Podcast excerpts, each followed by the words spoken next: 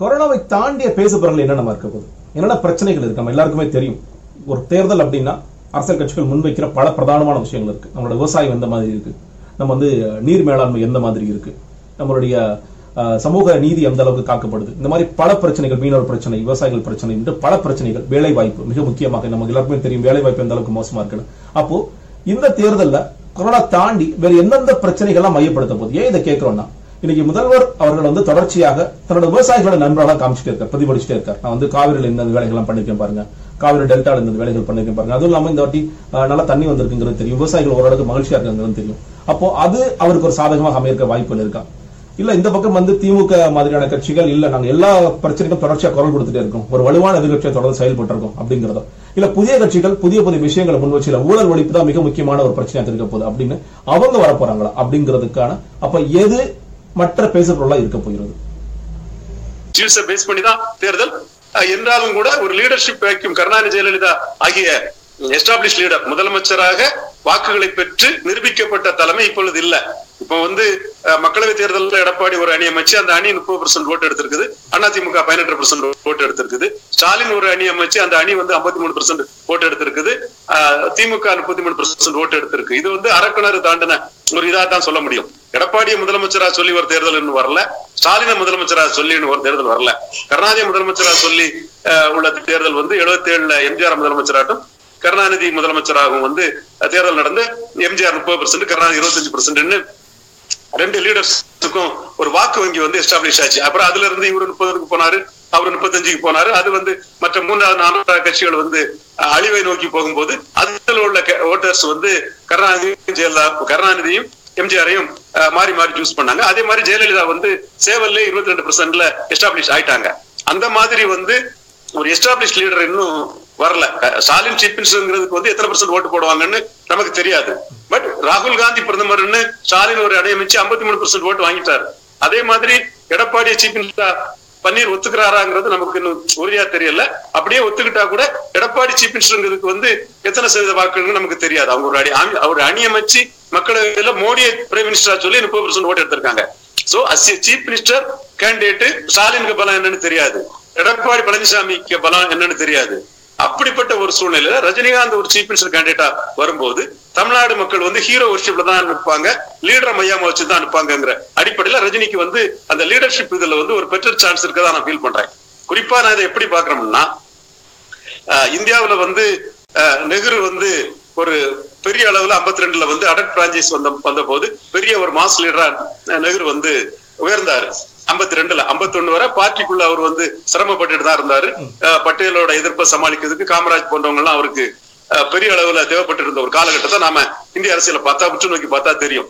அப்படி நெஹ்ரு வந்த பிறகு மாநில தலைமை வந்து பெரிய அளவுல இந்தியாவுக்குள்ள இல்ல. பட் காமராஜ் மட்டும் தமிழ்நாட்டுல அவுட்ஸ்டாண்டிங்கா நின்னாரு. இன்னும் சொல்ல போனா அதுக்கு காரணம் தந்தை பெரியாரும் நடிகவேல் எம் ஆர் ராதாவும் கொடுத்த அந்த ஹீரோ வர்ஷிப் இமேஜ் தான். அப்ப அந்த லீடர்ஷிப் இமேஜ் தான் தமிழ்நாட்டுல வந்து பெருசா இருக்குது ஃபார் எக்ஸாம்பிள் வந்து ஆயிரத்தி தொள்ளாயிரத்தி அறுபத்தி ரெண்டாம் ஆண்டு தேர்தல்ல இந்தியாவுல வந்து யூபில எல்லாம் பிரைம் மினிஸ்டர் கேண்டிடேட் மோடி இவரு ஆஹ், பண்டிட் ஜவஹர்லால் நேருக்கு வந்து காங்கிரஸ் கேண்டிடேட்டோட எட்டு பர்சன்ட் ஓட்டு அதிகம்.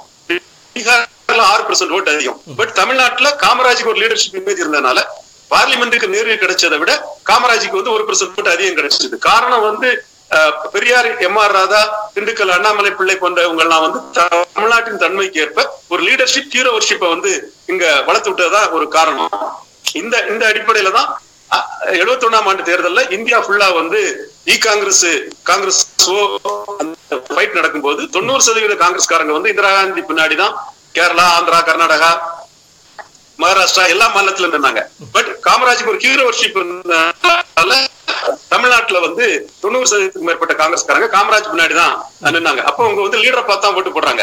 அந்த தன்மை சஞ்சு ரெட்டியால தாக்கு பிடிக்க முடியல நிஜலிங்கப்பால தாக்கு பிடிக்க முடியல எஸ் கே பட்டீலால தாக்கு பிடிக்க முடியல அதுலேயே தாக்கு பிடிக்க முடியல ராம் சுபாஷ் சிங்கால தாக்கு பிடிக்க முடியல மற்ற எந்த மாநிலத்தாலையும் வேலாயுத நாயரால தாக்கு பிடிக்க முடியல கேரளாவுல யாராலையும் தாக்கு பிடிக்க முடியல இந்திரா காந்திக்கு தொண்ணூறு தொண்ணூத்தஞ்சு பர்சன்ட் ஓட்டுனா இவங்களுக்கு வந்து அஞ்சு பர்சன்ட் காங்கிரஸ் ஓட்டு தான். தமிழ்நாட்டுல மட்டும் காமராஜரால தொண்ணூறு தொண்ணூத்தி அஞ்சு பர்சன்ட் காங்கிரஸ் ஓட்ட காமராஜர் தன்வசப்படுத்தினார்னா பெரியார் கொடுத்த ஹீரோ ஒர்ஷிப்பும் இங்க உள்ள அந்த ஹீரோவுக்கு தான் லீடருக்கு தான் ஓட்டுங்கிற ஒரு தன்மை இங்க இருக்கிறது தான் காரணம்.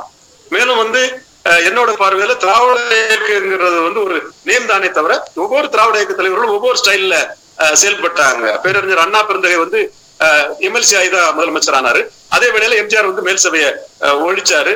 தெருக்கள்ல ஜாதி பேர் இருக்கக்கூடாதுன்னு எம்ஜிஆர் சட்டம் கொண்டு வந்தது.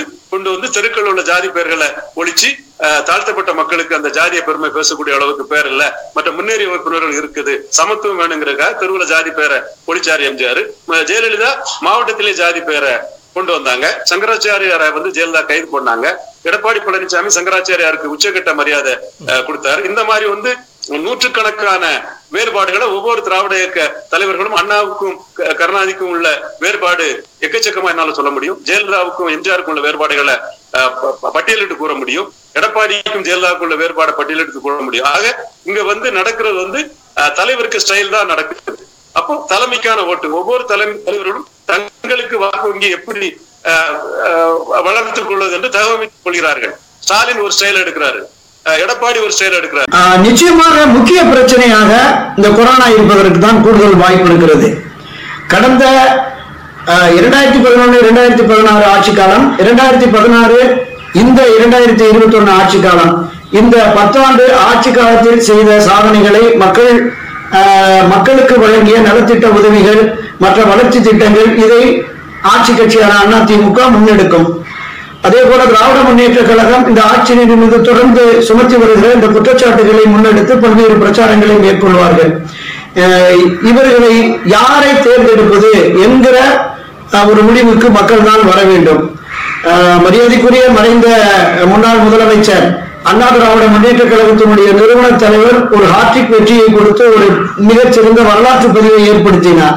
ஆயிரத்தி தொள்ளாயிரத்தி எழுபத்தி ஏழு எண்பது எண்பத்தி நான்கு. இந்த மூன்று தேர்தல்களிலும் தொடர் வெற்றியை பெற்று அதிமுக ஒரு பதினோரு ஆண்டுகள் ஆட்சி கட்சியாக இருந்தது. இப்போது இரண்டாயிரத்தி பதினொன்னுக்கு பிறகு தொடர் வெற்றியாக இரண்டாயிரத்தி பதினாறுல கிடைத்திருக்கிறது. இதனுடைய நீட்சியாக மீண்டும் அந்த ஆட்சிக்கு வெற்றி இரண்டாயிரத்தி இருபத்தி ஒன்னிலும் பெற வேண்டும் என்று களப்பணியிலே அண்ணா திராவிட முன்னேற்ற கழகத்தினர் ஈடுபட்டிருக்கிறார்கள். ஆஹ் மரியாதைக்குரிய மறைந்த செல்வி ஜெயலலிதா அவர்கள் சட்டப்பேரவையிலேயே கூட இந்த ஆட்சி எனக்கு பிறகு என்னுடைய மறைவுக்கு பிறகு நூறு ஆண்டுகள் தொடரும் அப்படின்னு சொன்னாங்க. இப்ப அதை முன்னெடுத்துதான் இவங்க பிரச்சாரம் செய்துட்டு இருக்காங்க. இந்த பிரச்சாரம் வருகிற தேர்தலிலும் அவர்கள் முன்னெடுப்பார்கள். அதற்கு மக்கள் கை கொடுப்பார்களா என்பதை தேர்தல் முடிவு தான் தெளிவுபடுத்தும் வந்து பேசும் பொருளா இருக்கும் டெல்டா மாவட்டங்கள்ல. ஆனா இந்த வருஷம் வந்து தண்ணி. அஹ், ஓரளவுக்கு சாரி ஏற்கனவே தண்ணி இருந்தது வந்து கரெக்டான டேட்ல மேட்டூர் அணை திறக்கப்பட்டிருக்கிறது. ஓரளவுக்கு இன்ற இந்த ஆண்டும் மழை பெய்ய ஆரம்பிச்சிருச்சு கர்நாடகால. ஓரளவுக்கு தண்ணி வந்துருங்கிற நம்பிக்கை இருக்கு. ஸோ அந்த வறட்சி ஏற்படவில்லை என்றால் அந்த ஒரு பெரும் பேசு நம்ம எப்பவுமே எப்போ பேசுவோம்னா அதை பத்தி தண்ணியே தண்ணி இல்ல. ஒரு ஒரு போகம் போயிருச்சு அப்படின்னா அதுக்கு அப்புறம் தான் வந்து ஐயோ கர்நாடகா கொடுக்கணும் காவேரி நம்ம உரிமை இதெல்லாம் அப்புறம் தான் பேசுவோம். ஒரு ரெண்டு வருஷம் மழை நல்லா பெஞ்சிருச்சுன்னா அதை பத்தி கம்ப்ளீட்டா வந்து போக்கஸ்ல அது எலக்ட்ரல் இஷ்யூவா போக்கஸ்ல இருக்காது. ரெண்டாவது காவிரி டெல்டா பகுதியில இந்த தூர்வாரும் பணிகள் எல்லாம் துரிதப்படுத்தி இவங்க வந்து அந்த ஏன்னா காவிரி டெல்டா பகுதி தொடர்ந்து திமுகவினுடைய ஒரு கோட்டை மாதிரி உருவாகி இருக்கிறது. அதை வந்து உடைக்கணும்னு அதிமுக விரும்புறாங்க. அதனால அங்க நிறைய போக்கஸ் வந்து காவிரி டெல்டா பகுதியில செய்யறாங்க ஸோ அது வந்து இம்பாக்ட் ஆகுமா அப்படிங்கிறது ஒண்ணு. ரெண்டாவது மாநில உரிமைகள். தொடர்ந்து திமுக வைக்கிற குற்றச்சாட்டு மாநில உரிமைகள். ஜெயலலிதா அவர்களே ஆட்சியில இருக்கும் போது எந்த விதமான ஒரு காம்ப்ரமைஸ் செய்யாத விஷயங்களில் இந்த அரசு காம்ப்ரமைஸ் செஞ்சுட்டாங்க. மத்திய அரசு மத்திய அரசினுடைய ஒரு கைப்பாவையாக இருக்கிறாங்க. அப்படிங்கிற ரீதியா பாஜகவினுடைய கைப்பாவையாக இருக்கிறாங்கிறது தொடர்ந்து குற்றச்சாட்டா வைக்கிறாங்க. சோ இது வந்து மக்கள் மக்களிடையே எப்படி பிரதிபலிக்கும்? அப்புறம் லீடர்ஷிப் நிச்சயமா. திரு எடப்பாடி எடப்பாடி அவர்கள் வந்து அஞ்சு வருஷம் நாலஞ்சு வருஷம் முன்னாடி அவர் வந்து மூன்றரை ஆண்டு நான்கு ஆண்டு முதலமைச்சரா இருப்பாருன்னு சொன்னா யாருமே வந்து நம்பி அவரே நம்பி இருப்பாராங்கிறது எனக்கு சந்தேகம். ஆனால் ஒரு திறமையாக வந்து அவர் அந்த பதவியை தக்க வைத்துக் கொண்டிருக்கிறார். அதுல மாற்று கருத்தே இல்லை. அது வந்து எவ்வளவு சேலஞ்சஸ் அவர் கட்சியிலிருந்தே சேலஞ்ச் வந்தாலும் வெளிக்கட்சியிலிருந்து சேலஞ்ச் வந்தாலும் திமுகவிலிருந்து சிக்கல்கள் வந்தாலும் அவர் இவ்வளவு நான்கு ஆண்டுகளுக்கு அப்போ தேர்தல் வரும்போது நான்கு ஆண்டுகளுக்கு தாண்டிடுவார். அந்த மாதிரி ஒரு சூழல்ல நிச்சயமா வந்து அவருக்கு ஒரு லீடர்ஷிப் கேப்பபிலிட்டி இருக்கு அப்படின்னு தான் மக்கள் பார்ப்பாங்க. சோ அவரும் திரு ஸ்டாலின் அவர்களும் ரெண்டு பேர் தான் வந்து ஒரு ஒரு ஒரு கான்டெஸ்டா இருக்க போகுது. அப்கோர்ஸ் திரு ரஜினிகாந்த் வந்தால் அவர் ஒரு ஃபேக்டரா இருப்பாரு. பட் இந்த கான்டெஸ்ட் அப்படிங்கிறது என்னை பொறுத்த வரைக்கும் இன்றைய சூழலில் அதாவது திருப்பி சொல்றேன் இன்றைய சூழலில் இது ஒரு ஈவன் கான்டெஸ்டா தான் இருக்கும். நான் வந்து இது ஒரு லேண்ட்ஸ்லைடா ஒரு பக்கம் இந்த பக்கமோ அந்த பக்கமோ போகும் அப்படின்னு நான் நினைக்கல. அஇஅதிமுக ஒரு மூன்று ஆண்டுகளுக்கு முன்பு இருந்த கட்சி இன்னைக்கு இன்னைக்கு அதை விட மிகவும் வலுவான கட்சியா தான் திருப்பியும் வந்திருக்கிறாங்க. ஆனால் அது வந்து இன்னும் பத்து மாசம் தாக்கு பிடிக்குமா? அதே ஸ்ட்ரென்த் ரெண்டாவது மிக முக்கியமா பத்தாண்டு காலம் ஆட்சிக்கு பிறகு மக்கள் வந்து ஒரு மாற்றத்தை விரும்புவார்களா. அப்படின்னு ஒரு கேள்வி. மூணாவது வந்து மாற்றம் விரும்பினால் திமுக தான் அந்த மாற்றம் என்று ஏற்றுக்கொள்வார்களா? ஏன்னா திமுக மீதும் அதிருப்தி. அதாவது ரெண்டு பல காரணங்கள். ப- பழைய காரணங்கள் பல இருந்தாலும் புதிதாக வந்து திரு ஸ்டாலினுடைய தலைமை வந்து கலைஞருடைய தலைமையோட ஒப்பிடுவாங்க சிலர். சோ அந்த அளவுக்கு திரு ஸ்டாலின் அவர்கள் கலைஞரோட கம்பேர் பண்ண முடியுமா? அதுல வந்து எப்படி அது வந்து ஒரு கேள்விக்குறி. சோ நிச்சயமா வந்து இது எல்லாமே ஃபேக்ட் இல்ல தமிழ்நாட்டை பொறுத்த மட்டும் என்னன்னா நான் கடந்த நாடாளுமன்ற தேர்தலில் பாரதிய ஜனதா கட்சிக்கு எதிராக எவ்வளவு பெரிய ஒரு அலை இருந்ததோ அந்த அலை வந்து மீண்டும் ஏற்படத்தான் செய்யும் நான் நினைக்கிறேன். அதுக்கு காரணம் என்னன்னு கேட்டீங்கன்னா தொடர்ச்சியா நடந்து வர நிகழ்வுகள். கடைசியா பாத்தீங்கன்னா கூட அந்த மருத்துவ பட்ட மேற்படிப்பு இடஒதுக்கீட்டுல ஒரு பிரச்சனை. ஒவ்வொரு இசையும் பாத்துக்கிட்டே இருந்தீங்கன்னா மின்சார சட்ட ஒழுங்குமுறை சட்டம் வந்ததுனால இலவச மின்சாரமா விவசாயிகளுக்கு இனிமே கிடைக்காம போயிருமோ அப்படிங்கிற ஒரு அச்சம். ஒவ்வொரு விஷயத்திலுமே ஒவ்வொரு செக்டாரா விவசாயிகளை பொறுத்த மட்டும் இந்த மின்சார ஒழுங்குமுறையான இந்த புது சட்டம் கொண்டு வந்த உடனே இலவச மின்சாரத்தை ரத்து பண்ணிட்டு பிரைவேட் கையில ஒப்படைக்க போறாங்க அப்படிங்கிற பயம் விவசாயிகளுக்கு இருக்கு. மருத்துவ படிப்பு இல்ல மற்ற கல்லூரி மாணவர்களுக்கு என்னன்னா இடஒதுக்கீடு முழுமையா ரத்து பண்ணிடுவாங்க. அதிமுகவும் பிஜேபி இருந்ததுன்னா ஏன்னா இப்ப இருக்கிற அரசாங்கம் கிட்டத்தட்ட பிஜேபி அரசாங்கம் போல இருக்கு அப்படிங்கிற ஒரு பயம் இருக்கு. ஒவ்வொரு விஷயங்களும் கடைசி நீ அதே மாதிரி உலக தமிழ் ஆராய்ச்சி நிறுவனத்திலேயே இந்தி மொழிக்கு ஒரு படிப்புக்கு ஒரு ஒரு- ஒரு கோர்ஸ் ஆரம்பிக்கிறாங்க. இந்த மாதிரி விஷயங்கள் வந்து என்னன்னா பிஜேபி வந்து அவங்களோட அஜெண்டாவை தமிழ்நாட்டுல இந்த எடப்பாடி அரசாங்கத்து மூலமாக முழுமையாக செயல்படுத்துறாங்க அப்படிங்கிற ஒரு அச்சம் வந்து ம- எல்லா தரப்பு மக்களுக்கும் இருக்கு. அந்த அந்த எதிர்ப்பு அதற்கு எதிர்ப்பு தான் வந்து நாடாளுமன்ற தேர்தலில் ப- பிரதிபலிச்சது. ஸோ அந்த அடிப்படையில பார்க்கும்போது அந்த பிரச்சாரத்தை வந்து தப்பிக்கணும்னா அதிமுக வந்து இந்த பிஜேபி கூட்டணியிலிருந்து விலகணும். பிஜேபியோட கொள்கைகள் பிஜேபியோட அஜெண்டாக்களை வந்து கடுமையா நேரடியா எதிர்க்கணும். ஆனா அதை எதிர்க்கிற அளவுக்கு இந்த அரசாங்கத்தாலோ இல்ல இந்த அதிமுக கட்சியால முடியுமா இப்போ உள்ள சூழலுக்கு அப்படிங்கறத நம்ம யோசிக்க வேண்டியிருக்கு. ஏன்னா பல்வேறு ஊழல் குற்றச்சாட்டுகளுக்கு ஆளாகி இருக்கிறாங்க இவங்க குடிமை வந்து அவங்ககிட்ட இருக்கிறதுனால இவங்க பிஜேபி கடுமையா எதிர்த்தால் மட்டும்தான் திமுகவோட போகக்கூடிய வாக்குகளை சிதறடிச்சு இவங்க இழுக்க முடியுங்கிறது என்னோட கருத்து. நிச்சயமா சார். ஆனா இப்போ நீங்க இடஒதுக்கீடு சொன்னீங்க விவசாய கரண்ட் பத்தி பேசுனீங்க. ரெண்டுலையுமே இப்போ அவங்க எதுக்க தான் செய்யறாங்க இடஒதுக்கீடு பாத்தீங்கன்னா இப்போ எல்லா கட்சிகளும் இப்போ பாஜக ஜனதா கட்சி தவிர எல்லா கட்சிகளும் ஒரே அணியில் தான் நிற்கிறாங்க திமுக அதிமுக எல்லாரும். அதே மாதிரி இப்போ எடப்பாடி அவர்கள் பேசும்போதும் இல்லை விவசாய கரண்ட் நாங்க விட்டு கொடுத்துட மாட்டோம். நாங்க வந்து ஃப்ரீ கரண்ட் விட்டு கொடுத்துட மாட்டோங்கிற நிலைப்பாடு தான் இருக்கு. ஆனா நீங்க எங்க மாறுபடுறீங்கன்னா நீங்க பிஜேபியோட கூட்டணி வைக்கிறதுனால உங்களை மூலியமாக நம்பிட முடியாதுன்னு நினைக்கிறீங்க இல்லையா? ஆமா நிச்சயமா. இப்போ இடஒதுக்கீடு ஆக்கடி எந்த ஒவ்வொரு விஷயம் அவங்க சொன்னா கூட மின்சார சட்டம் வந்து நிறைவேறிடுச்சு. அதுக்கப்புறம் அந்த இடஒதுக்கீடு இல்லைங்கிறது ஆகி நம்ம பிரச்சனைலாம் ஆகி வெளிப்படையா தெரிஞ்சது. எத்தனை சீட்டு கிடைச்சது எத்தனை சீட்டு கிடைக்கலங்கிறது. அதே மாதிரி இப்போ ஒரே ரேஷன் கார்டு ஒரே நாடு ஒரே நாடு ஒரே ரேஷன் கார்டு திட்டத்தை அமல்படுத்திட்டாங்க. ஒவ்வொரு விஷயமும் அந்த அதிமுக அரசாங்கமே அமல்படுத்திட்டாங்க. இப்பதான் வந்து என்னன்னா அந்த இடஒதுக்கீட்டுலயுமே பத்து பெர்சென்ட் முன்னேறிய வகுப்பினருக்குன்னு ஒதுக்கப்பட்டதுக்காக ஜாதி சான்றிதழ்லாம் கொடுக்க சொல்லிட்டு கடைசி நேரத்துல பல்ட்டி அடிச்சு கவர்மெண்ட் உத்ரா பண்ணுச்சு. ஸோ ஒவ்வொரு விஷயத்திலுமே பிஜேபி கவர்மெண்ட்டுக்கு அது தமிழ்நாடு அரசாங்கம் கட்டுப்படுது பயப்படுது எல்லாமே அவங்க சொல்றது தான் செய்யறாங்க அப்படிங்கிற இஷ்யூ வந்து இருந்துகிட்டே தான் இருக்கு. அது வந்து களத்துல அந்தந்த தரப்பு மக்கள் இப்போ விவசாய பிரச்சனைனா விவசாய மக்கள் மட்டும் தான் யோசிப்பாங்க அந்த மின்சார சட்டம்னு. இப்போ சிஏ பிரச்சனை வந்தா சிஏல ஏன் ஆதரிச்சு ஓட்டு போட்டாங்கிற இஷ்யூ வருது.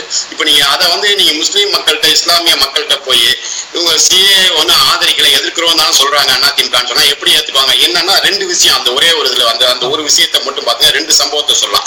ஒண்ணு வந்து அதிமுக நாடாளுமன்ற உறுப்பினர் எஸ் ஆர் பாலசுப்ரமணியம் அவர் சொன்னாரு நாங்க வந்து ஒரு கட்டாய நிர்பந்தத்தால தான் அந்த குடியுரிமை திருத்த சட்டத்தை ஆதரித்தோம். இந்த ஆதரித்து வாக்களிக்க வேண்டும் என்று தலைமைச் செயலகத்தில் உள்ள ஒரு துணை செயலாளர் போன் மூலம் எங்களுக்கு உத்தரவு பிறப்பித்தார். அப்படின்னு சொன்னார். அதே மாதிரி வந்து முதலமைச்சர் அவர்களை இஸ்லாமிய பிரதிநிதிகள் சந்திச்ச போது நாங்க சிஏ ஆதரிச்சு ஓட்டு போடவே இல்லைன்னு முதலமைச்சர் சொன்னாரு. அவருக்கு எது சிஏன்னு தெரியல.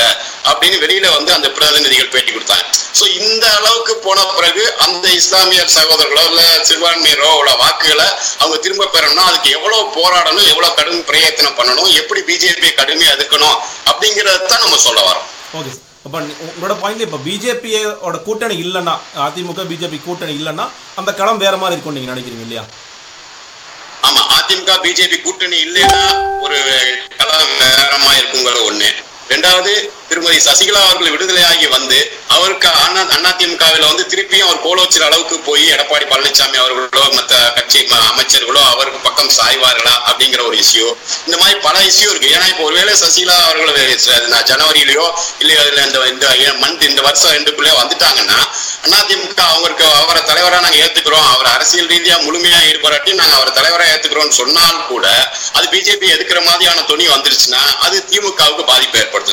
இந்த மாதிரி அரசியல் கலந்துறது இந்த கொரோனாவுக்கு அப்புறம் ஏற்படக்கூடிய கூட்டணிகள் அதெல்லாம் பார்க்க வேண்டியது. ஏன்னா பாமகவை பொறுத்த மட்டும் எல்லா பக்கத்துலயும் பேச்சுவார்த்தை நடத்திக்கிட்டே இருப்பாங்க. எந்த பக்கம் அவங்களுக்கு அதிகமான ஒரு சாதகமான சிக்னல் கிடைக்குதோ அந்த பக்கம் போவாங்க. சோ அதே மாதிரி கமலஹாசனை பொறுத்த மட்டும் போன தடவை நாடாளுமன்ற தேர்தலில் ஆசி டெஸ்ட் எடுத்து பார்த்தாரு. அவருக்கு பெர்சன்டேஜ் வந்து மூணு நாலு பெர்சன்டேஜ் தான் வாக்குகள் தெரிஞ்சிருச்சு. அடுத்த தேர்தலில் அப்படி இருந்தோம்னா நம்ம வீணா போயிடுவோங்கிறனால நிச்சயமா ஒரு கூட்டணிக்கு அவர் எப்படியாவது ஒரு கூட்டணியில சேர பார்ப்பார்.